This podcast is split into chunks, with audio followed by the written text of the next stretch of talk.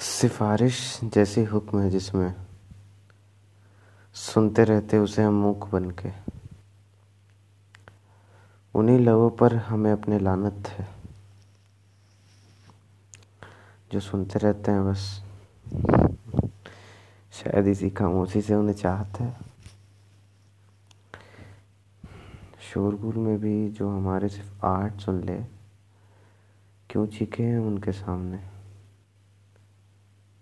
जितना भी महसूस हुआ आज तक, पल या ज़माने भर का, सब लिखे हैं उनके सामने। इसीलिए कलम ज़्यादा प्यारी है हमें अपनी।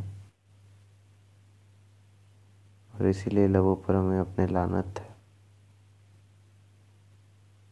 शायद इसी खामोशी से उन्हें चाहत है।